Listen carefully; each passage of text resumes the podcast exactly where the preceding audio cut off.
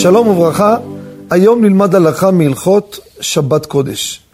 היום מצוי בהרבה בתים, יש מטחנה, מטחנת תבלינים. אדם יש לו בשולחן מטחנה, הוא רוצה לשים בה מלח, הוא רק מסובב אותה, את החלק התחתון של המטחנה, ומוריד לו פשוט מלח טחון על מה שהוא רוצה, אם זה ללחם, לאוכל. שאלה אם בשבת מותר להשתמש במטחנה הזו. כל טוחן, אדם רוצה לטחון אוכל בשבת, אם זה לצורך לאלתר, עושה אותו דק דק, מותר הדבר. מדוע? זה כמו בורר אוכל מפסולת לאלתר, זה נקרא דרך אכילה.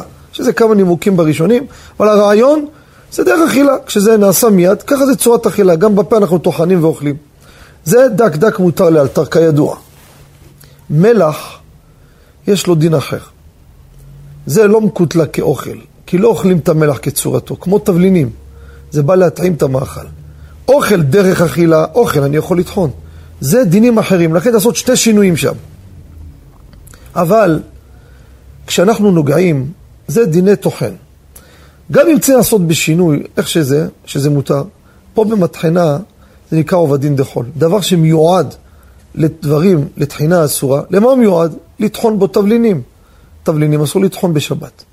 וממילא גם המלח אסור לטחון אותו בשבת כדי לפזר אותו, כי זה עובדין דחול. תודה רבה וכל טוב.